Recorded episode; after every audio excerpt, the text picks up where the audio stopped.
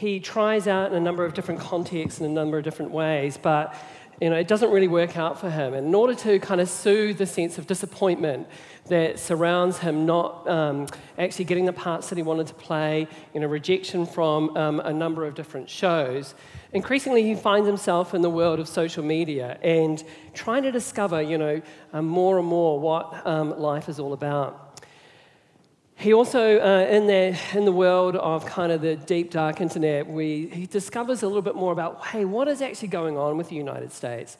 Who is actually running the show here? And increasingly, you know, why is the United States not in the center of the stage where it used to be? And what's happening with its domestic um, policy and its domestic uh, economy? More and more, he finds increasingly that there's um, the that there's a, what he discovers is there is a kind of a, a narrative that's uh, undermining the public narrative um, around what's actually truly happening in the States. And what he discovers is that QAnon is supplying him with a lot of answers to the problems that he sees. Increasingly, he gives his uh, thoughts and allegiance to QAnon. And then on the 6th of January this year, when the president called for the patriots to stop the steal, Jack Angeli put on his Viking hat, painted his face with the stars and stripes, and was part of the attempted insurrection of um, Capitol Hill a young woman uh, grows up with a really strange and deep and slightly bewildering sense of the presence of God in her life. She, um, she moves to Ireland uh, to learn English, and as part of the religious order that she is, um, has joined, she goes on a retreat. On this retreat, she, she encounters the poor, and something irreparably breaks in her heart. And this woman, of course, becomes, as we know her today, as Mother Teresa. And she's one of the most significant world figures today uh, who we identify with those who are the broken and the poor, bringing light into some very, very dark places. These two stories really show us the power of formation. The power of formation, not only in our lives, but in fact, the deep and incredible impact that each one of us can play to either reflect the brokenness of our world or, the, or establish cultures of beauty uh, in the world, just where uh, God has placed us. And, uh, you know, human beings are always in the process of formation. You know, the stories we tell ourselves, the habits that we find ourselves involved in, the relational environments that we're a part of, they're all part of shaping us to, for us to become a certain kind of human being. You know, formation at its heart, it's not a Christian thing. Formation is actually a human thing. And so we're all part of the process of formation. The only real question is what kind of human beings are you becoming? What kind of human being am I becoming? Am I becoming a person who's becoming more alive or less alive? Am I becoming a kind of person who's more generous or less generous? Am I becoming a person who's more courageous or less courageous? You know, more controlling or less controlling? You know, so the contour, and to counter this process of unintentional uh, formation, St. Augustine's is organizing itself um, around the conviction that knowing the person of Jesus is actually at the very center of human flourishing, and that that knowing takes place in a certain context. That knowing takes place by joining a community of disciples where through teaching, practice, and community, we're learning to practice the way of Jesus. And at the very heart of this, right at the very heart of this, is this core theological conviction. And it's the core theological conviction about the importance of your life, the importance of your life. You know, that your life and the formation of your life is incredibly important to God, and it's actually incredibly important to the world that we live in. And that's because, you know, God wants to work through your life to establish uh, cultures of beauty in the midst of brokenness. It's actually your life that, you know, God works through the world. God's just not going to do this by God's self. That was never the plan. When you look through the Bible, what you see is God's intention for humanity, God's intentions for the world, is to partner with human beings to work through our lives to bring justice and mercy and kindness and beauty uh, into this world. And so that the way that we are formed, the way that you are formed, will actually determine so much whether you reflect into this world the culture of the, you know, the sphere of the world that you're a part of, or whether you can actually be a part of renewing the culture that you're in. So, what I want to do is launch into this kind of, this is kind of all catch up really, but what I want to do is unpack a little bit more this foundational text from uh, Matthew 28 16, because uh, you know, it's not only the launch pad of this little series around vision, but it's actually been the launch pad for uh, St. Augustine since uh, day one. So, allow me to read this uh, to you. Here we go. Now, this is um, after the resurrection. As Andy said, we're kind of going to be, we're heading towards Easter, full steam ahead the very centerpiece of our Christian faith. Um, you know, again, as Paul says, if the resurrection didn't happen, you know, we of all people are to be pitied. You know, there's something happened in the resurrection that's actually changed the world. God steps into the drama of human brokenness and brings about newness and kindness and actually launches something new. So it's, you know, if you're around, it'd be wonderful if we can gather together and really celebrate that. So this is happening after the resurrection. Jesus is with his disciples, and um, it says this Now the 11 disciples went to Galilee. By the way, 11 disciples, it's actually not too many. When you think about it, you know, Christianity had a huge effect in the Roman world, and this is what kicked it off 11 disciples. Yet by 300 AD, you know, Christianity became the official religion of the Roman world, deeply impacting every sector of society. And it started with 11 disciples. We've got more than 11 disciples here. I'm just trying to get us to right think about what we can possibly do. I'll just put that there for you. Now, the 11 disciples went to Galilee to the mountain to which Jesus had directed them. When they saw him, they worshipped him, but some doubted. And Jesus came and said to them, All authority in heaven and on earth has been given to me. Go therefore and make disciples of all nations, baptizing them in the name of the Father and of the Son and of the Holy Spirit, and teaching them to obey everything that I have commanded you. And remember, I am with you always to the end of the age. Last week, we focused on this thing called the imperative clause um, within the statement, which is, yeah, go therefore and make disciples of all nations. And, and so the idea here is we kind of focused on this word go, which is um, a particular Greek word. For us, we kind of get this idea that we're here, and the idea is we're to go over here and make disciples. But the um, actual Greek word is the word poreuthentes, and it's this aorist passive participle. And it's not so much we're here, and when we get here, we're to make disciples, but rather the sense is that we as a group, we as a group of disciples, our role is to be creating an environment of discipleship. And you know, as we go, it's not something that we do on the side. It's absolutely critical to who we are. And the real kind of at a deeper level, which is very counter to our Western thinking, the idea is as we all engage in the process of disciple making, we ourselves become true disciples. So it's the idea is as we all do, you individually become. It's kind of a bit, it's not our usual way of thinking, right? But this is the sense behind um, the imperative clause here that, you know, it's this idea we're all to be engaged in this process of making disciples. And as we're all contributing, part of creating this environment, um, then that's how we become uh, disciples ourselves. So, what I want to do today is quite simply just drill into the next little part, this little end part here, all nations. And for us, we usually think of that word of, you know, all nations being like a nation, like being a country or with a government and a border. But um, the, again, the Greek behind this is the word ethne, um, from which we get words such as ethnic or ethnicity. Now, for sure, the first early Christians, they, like, um, like the missionaries who, came, who were invited to Aotearoa, New Zealand, a lot of them came, you know, people moved overseas. But the actual vast majority of the early Christians lived in the major cities of the world. They lived in uh, Jerusalem, Rome, Ephesus, uh, Corinth. These are big, massive multicultural cities. And so they didn't actually have to go anywhere to get in touch with the ethnics, ethnicities or the, you know, all these different cultures of the world. All the different cultures of the world were right, you know, there. Antioch, uh, which is this you know, big city in Syria, was a, you know, these are some of the biggest cities um, of the Roman Empire. It had 19 different cultural uh, segments that made up the city um, because you know, they had, had all these ethnicities into their little pockets because there were so many of them and there was this intercultural warfare. But the idea is that all the ethnicities of the world were a part of these really big uh, international cities. And you know, cities are hugely important uh, in the Bible. And you know, we often don't feel this way, um, but you know, the Bible is actually overwhelmingly positive uh, towards cities.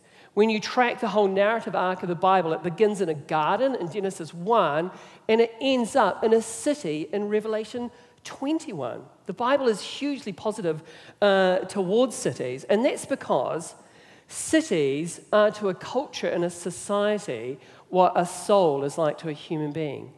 Cities are formational environments, they shape us. Cities shape the culture that they are a part of, and so they're hugely, hugely important um, in terms of how the Bible sees them. And we kind of get the feel of this kind of ourselves, don't we? We not only see this, but more likely we feel this all the time. We feel the formational power of cities. You know, and as the key generators of culture and the key shapers uh, of our culture, our cities, our Western cities, have a very, very clear picture of the kind of person it wants you to become. And look, this is not all bad. I'm not being negative here. You know, for you know, our cities today, they want us to recycle. They want us to use public transport. You know, they want us to be inclusive, and rightly so, to be really highly allergic to kind of notions of you know, racism and sexism. My, my point here is that cities are hugely formational environments. They shape our culture. They're the major force in shaping our culture, and therefore they're the major force in shaping our desires as people and our lives. And there's this famous story in the Bible um, called the Tower of Babel story that gives us a real insight into how all this works. I'm going to read it to you, and I just want to unpack it just, just super quickly. So here's this, this, this story comes from, again from the first um, pages of the book of Genesis. And it's really one of the first kind of mentions of cities uh, in the Bible. And it says this Now the whole earth had one language and the same words. And as they migrated from the east, they came upon a plain in the land of Shinar. Sounds like we're in Lord of the Rings, doesn't it? And they settled there. And then they came and said to one another, Come, let us make bricks and burn them thoroughly. And they had brick for stone and bitumen for mortar. Now, back in the day, all you had was bricks. I'm sorry, all you had was stone. All buildings, all cities were just made of stone. But these guys here, they're making bricks. And usually, what you'd have for mortar would just be lime and sand. But these guys are using bitumen. This is a city being built with the very latest technology. This is the leading edge uh, of technology. This is what's happening in this story.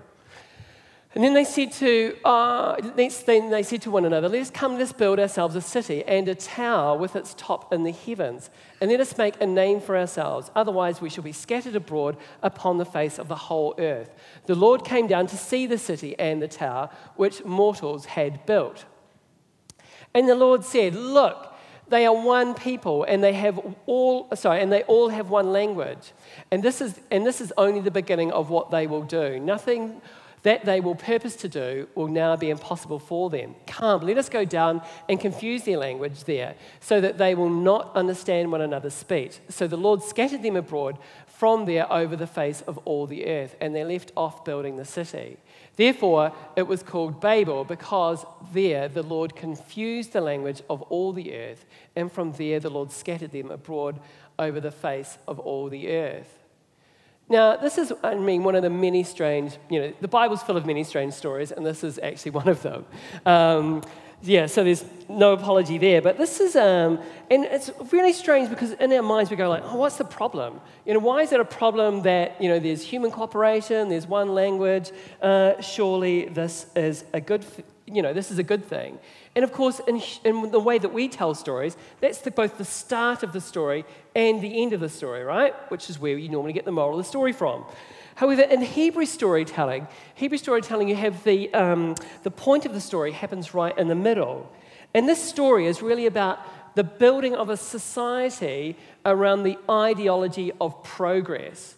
And it's about the ideology of progress that is in the, made in the absence of God's presence. And sure, there's human cooperation, which is amazing, and they've got one language which is absolutely amazing as well. These are all wonderful gifts of God, actually, to this culture. But what they end up doing is levering these um, wonderful gifts to try to build an advancement in society or, or progress human society, but in the absence of God's presence. This is a story about progress without presence. And you know, so often we find ourselves, don't we, in a not dissimilar situation. We want justice, we want mercy, we want the idea of, you know, social equality, all these wonderful things that are part of the kingdom of God. We want those things. We just don't want the king. Does that make sense? We want the kingdom, we just don't want uh, the king.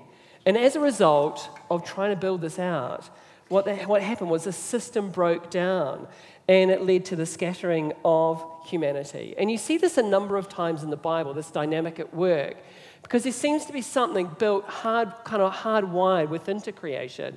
There's kind of like this Babel kill switch. Whenever there's a moment, or whenever there's a thinking, or whenever there's a trying to attempt to do humanity or advance humanity without the presence of God, usually what happens is this that society or that thing usually starts to tend towards injustice and then collapses under its own weight and um, it doesn't last. And I think this provides us a really, really helpful lens on how we're to think about our current world, what a kind of a globe, I mean, I suppose within Western culture more particularly, our disenchantment with uh, Western secularism. You know, secularism has been the cultural software that the West has been running on for the last three to four hundred years. And it's often so associated with these three interrelated ideas. Secularism is often related to the idea that, um, you know, through science and rationality, we can actually penetrate the mysteries of the world, and that will kind of allow us to understand all things. Then use kind of the idea of through um, the application of technology education or democracy will actually be able to solve all the problems of the world. You know, you think about it today, whenever there's a problem, what do we need more of? Yeah, we can find more technology. Oh, we need more education. That'll sort it out. Oh, if only they had democracy, that would definitely sort that out. Is that right? So we've got kind of got um, the idea of science and rationality, then the application of technology and, um, and uh, education and democracy. But that, when you add all that together, there's a kind of an air that we're kind of on this path of inevitable progress. That when this is happening, progress will absolutely happen. The match, you know, each and every way, things will be getting better each and every day. It's kind of up, up for, in a way, for us in the West. Now, please hear me correctly on this. You know, science, technology, um, education, these, democracy, these are all wonderful, wonderful gifts. Don't give them up. And please, for goodness sake, go and get a jab when it comes, right? It's going to help us all. So you don't want to be kind of missing, these are all God given gifts. But it's just when these are used to replace God or replace the center of our lives, that's when things get problematic. And that's where we've got to uh, in the West today. And so our cultural software is beginning to fail and we kind of get the feel that it's actually not working right. It's kind of like Windows 95 writ large. You know, it's not really working the way it was intended to work. And because, you know, according to a number of different metrics, you know, there's never been a better time to be alive. According to, you know, you can see this in all, according to most metrics, for example, um, you know, the rates of, of starvation globally have never, ever been lower. Rates of literacy has never, ever been higher. Access to healthcare has never been higher. You know, it's like this is the best time to be living in many, in many cases. But what we also discover is there's this kind of ambient level of anxiety that's pervading Western culture, and that's increasing massively. You know, all our, our, use of, you know, the huge amount of freedom that we have has somehow left us, you know, kind of feeling empty and, you know, alone and particularly kind of the use of technology has left many of us, you know, uh, in the sense of like disconnected from our families and our culture, and the sense of aloneness is pervading uh, Western culture. And here's this is from the Surgeon General from the US. You know, alo- being alone, human beings were relational creatures. Um, loneliness c- takes 15 years off your life. It's exactly the same as if you smoke 15 cigarettes a day.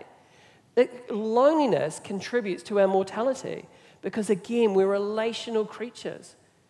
And what's super interesting as well is, you know, part of the shock that many of us feel, I mean, I'm just saying part of the shock or what contributes also to some of the shock when we see the, you know, the brutality that's been happening in the States with, you know, with um, terribly with, the, you know, a lot of um, black Americans and what's been happening with the police there. And recently, the increase of hate crimes against Asian Americans. In New York alone, 150% last year, hate crimes against Asian Americans has increased. But part of like what shocks us about that and that is that we kind of this it punctures a massive hole in the idea of inevitable progress. You know, we kind of see that kind of this barbaric behavior, and the thinking is, I thought we got beyond that. I thought we kind of left racism behind. But in fact, it's kind of still in, you know, the bloodstream of many um, elements of Western culture. And so for many of us, the life script that Western secular handed us has not delivered on what it promised. And that's why it's just so important. That's why we're so centered here on creating a community where through teaching, practicing community, people who are completely, you know, completely starving for meaning in their life can come and receive meaning. People who are completely lost, have no sense of community, or are dying for just a life map or a map from which they can actually you know, learn to flourish and grow, can come and learn what it means to become fully alive by being formed by the way of Jesus. That's why it's so important that we get this stuff right. I remember, um, uh, at, I remember one time we ran this course and uh, it a kind of course about some people who had some questions about Jesus and, you know, what's the deal with the church? And, you know, I love all that stuff. So um, a person came along and she, um, she was invited to come along to the course. And I just love her response to coming along to this course. Uh, she said, oh, The person who invited me, it was just so very, very kind of her to invite me along. It was out of kindness. Isn't that interesting, right? So often, you know, as you know, a person's experience of coming and learning about who Jesus is and this way of life that leads to human flourishing was seen as pure kindness. And I just can't wait. You know, one of our strategic goals this year is we get Alpha up and running, and I can't wait to do this. And because, again, it's an extension of kindness, isn't it? It's an extension of welcome uh, to people who are completely lost. Um, but again, please hear me clearly. The whole kind of success of St. Augustine's is not going to be about how many people we get in the door here and how many people we get to be a part of these seats here. I mean, that would, we need to do more of that, and that's going to be wonderful. But the real success of St. Augustine's is actually, of course, you know, how many people we get to send and the influence that you have in renewing the culture out there. So, the point of us gathering here is for the purpose of actually being formed so that we can be sent into the world to, to contribute uh, out there. This is the world that God is calling us to be salt and light. This is the world we're called to be a part of. And so every, you know, every sphere of culture either moves towards brokenness or it moves towards beauty. The move towards brokenness is the default. The move towards beauty requires intervention. It requires intervention. And the vision of Jesus and the command of Jesus is that whatever sphere of culture we are a part of, you know, our formation, our renewal is to, for the purpose of carrying the renewing culture of the kingdom to establish beauty in the midst of brokenness. Trevin Wax uh, wrote this. He said, confessing with our mouths that Jesus is Lord should do more than shape our church life and a few spiritual habits here and there. As kingdom people, we must be actively spreading God's reign into every segment of society. We should be influencing the world by bringing God's love and grace to all, whether through the arts, through business, through politics, or through other vocations. This is the core of what it means to follow Jesus. It's not just that we have a great time here. That's important, right? That's hugely important. But it's actually out there. That's where the money lies. I'm going to have a little sip. How are we all going? Yeah, loving the fire hose effect. In uh, two, uh, 2006, this guy, uh, Will Felps, who is a researcher in um, New South Wales, he did this, um, he presented uh, his findings of a study that he did, and he's part of the um, organisational um, behaviour research um, of New South Wales. He published his research, the, the research was called Negative Group Members and Dysfunctional Groups. Such a classic management research title, right? Put that on a t shirt. Um, and what Will Felps did is this amazing bit of research, but he got a number of groups together. Again, this is management research, so don't expect too, anything too exciting. But he got a number of groups together, and what he did is he gave each of these groups, there was, you know, 50 or 60 of them, he gave each of these groups a really simple management task which they were to achieve in 45 minutes. Now, into some of the groups that were there doing this you know, management task for 45 minutes, um, they inserted an actor and this actor was to play one of three personality types. He, one person was to, he was to play, oh, sorry, the actor in one group was to play the depressive pessimist. And that was the person who basically always um, kind of would complain and would doubt about the group's ability to get anything done. Um, in another group, this actor played the jerk, and that person, um, do not start pointing to the person beside you, whatever you do at this point. This will not go well for you. This was like, got to um, play the part of this thing, the jerk, which was basically, they always was very critical of other people's contributions and basically offered nothing of themselves. And uh, another person um, this person would play was the slacker. And so, in terms of the group, they're trying to get all this group work done. They'd ask this person to contribute, and they'd say, "Oh, look, just whatever. You know, not get it done, just mail it in." You know, anyone who work with people like this? Do not agree on any of this. So um, now, it's, in terms of organizational theory, a lot of the kind of, um, I suppose, uh, the wisdom of the day says that the group, actually, the values of the group, um, helps individuals to conform to uh, the performance of the group. So, you know, you've got the group is much stronger than the individual. However, a lot of like organizational research didn't do the, um, uh, didn't do the experiment the way that Will Felps did. And what Will Felps discovered, quite depressingly, is in fact into each of the groups in which they inserted the bad apple actor, there was actually a, um, a decline in productivity by 30 to 40%.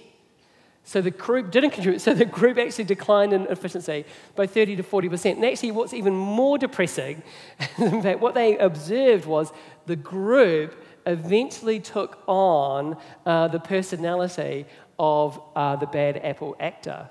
So this is actually not looking super well. As part of the whole experiment, they also observed, though, there was one group where actually they did really well. They can it still just kept going. It was, was kept going fine.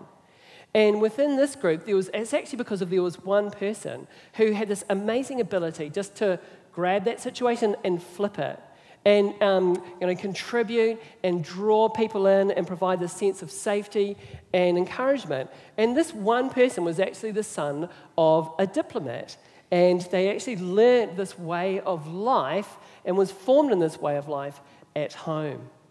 And I think this little experiment says something about the importance that each one of us can have in all the different cultural spheres that we live in.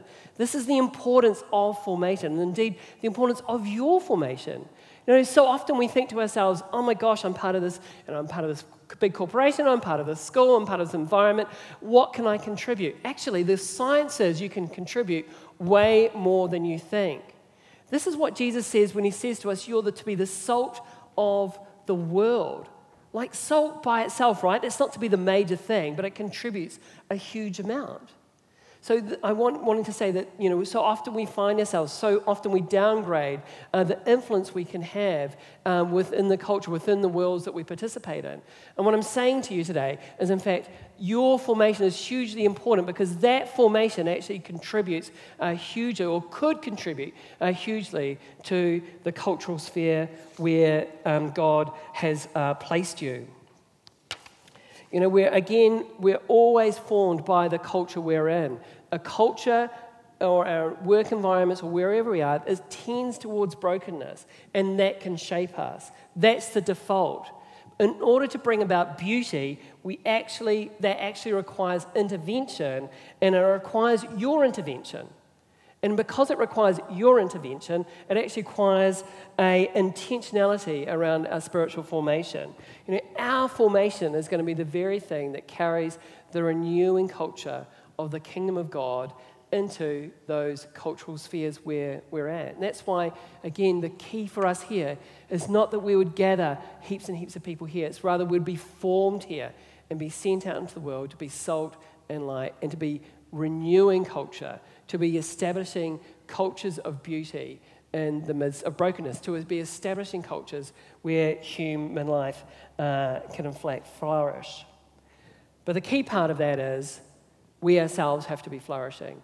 We ourselves need to be renewed.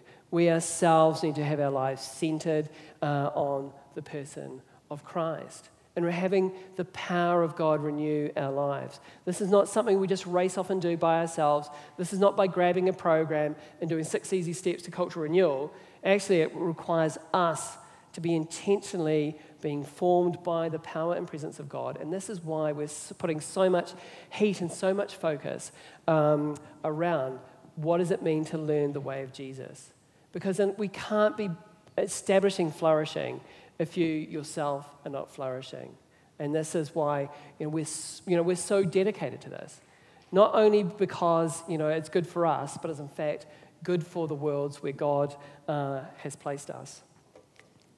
So, what I want to do now is um, we're going to head into a time of worship. We're going to have a time where we can uh, take communion together. And we're going to have this opportunity as well. We're going to, I would love to hear from you your stories about where God's been at work. And what's so important about that is, like Andy said, is that this is, you know, creates this environment of where we hear God at work. So often we ourselves are not feeling that encouraged, but when someone else has an encouraging story, that feeds our faith and grows our faith.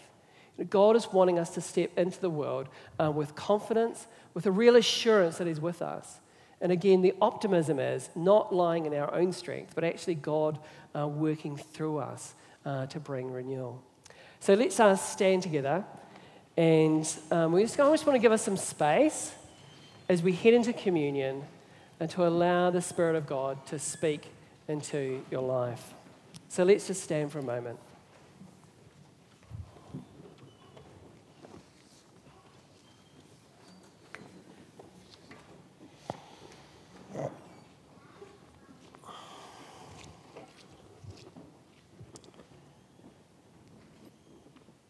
Father, as we stand here, we want to invite your Spirit into our lives. Father, you don't require us to be perfect, you just require us to be open and available. And so, Father, here we are. We're open to you today and all that you have for us. We're so grateful, Lord, that you're a God about flourishing. You're about taking us where we're at and growing that, redeeming that. Thank you so much that you're for us, you're not against us. We are absolutely nothing without you. We quickly wither and we quickly kind of lose the spark of life. And so today, Father, we want to recenter our hearts and our lives around you. And in particular, by taking this bread and this wine, the symbol of Jesus' life. And we remember that on the night before he died, your son, Jesus Christ, took bread. He broke it, gave it to his disciples, and said, Take, eat. This is my body, which is given for you. And when you do this, remember me. On that same night, taking a glass of wine, cup of wine, he gave it to his disciples and said, Drink this, all of you, for this is my blood of the new covenant, which is shed for you and for many for the forgiveness of sins. And when you drink this, remember me. And so, as your disciples, we're taking this bread, we're taking this wine, and Father, we're centering our lives on you. As we take this commission seriously to be an environment that generates disciples, that makes disciples, be renewing us, be including us more uh, in this process. So, as we step into that, we ourselves are renewed.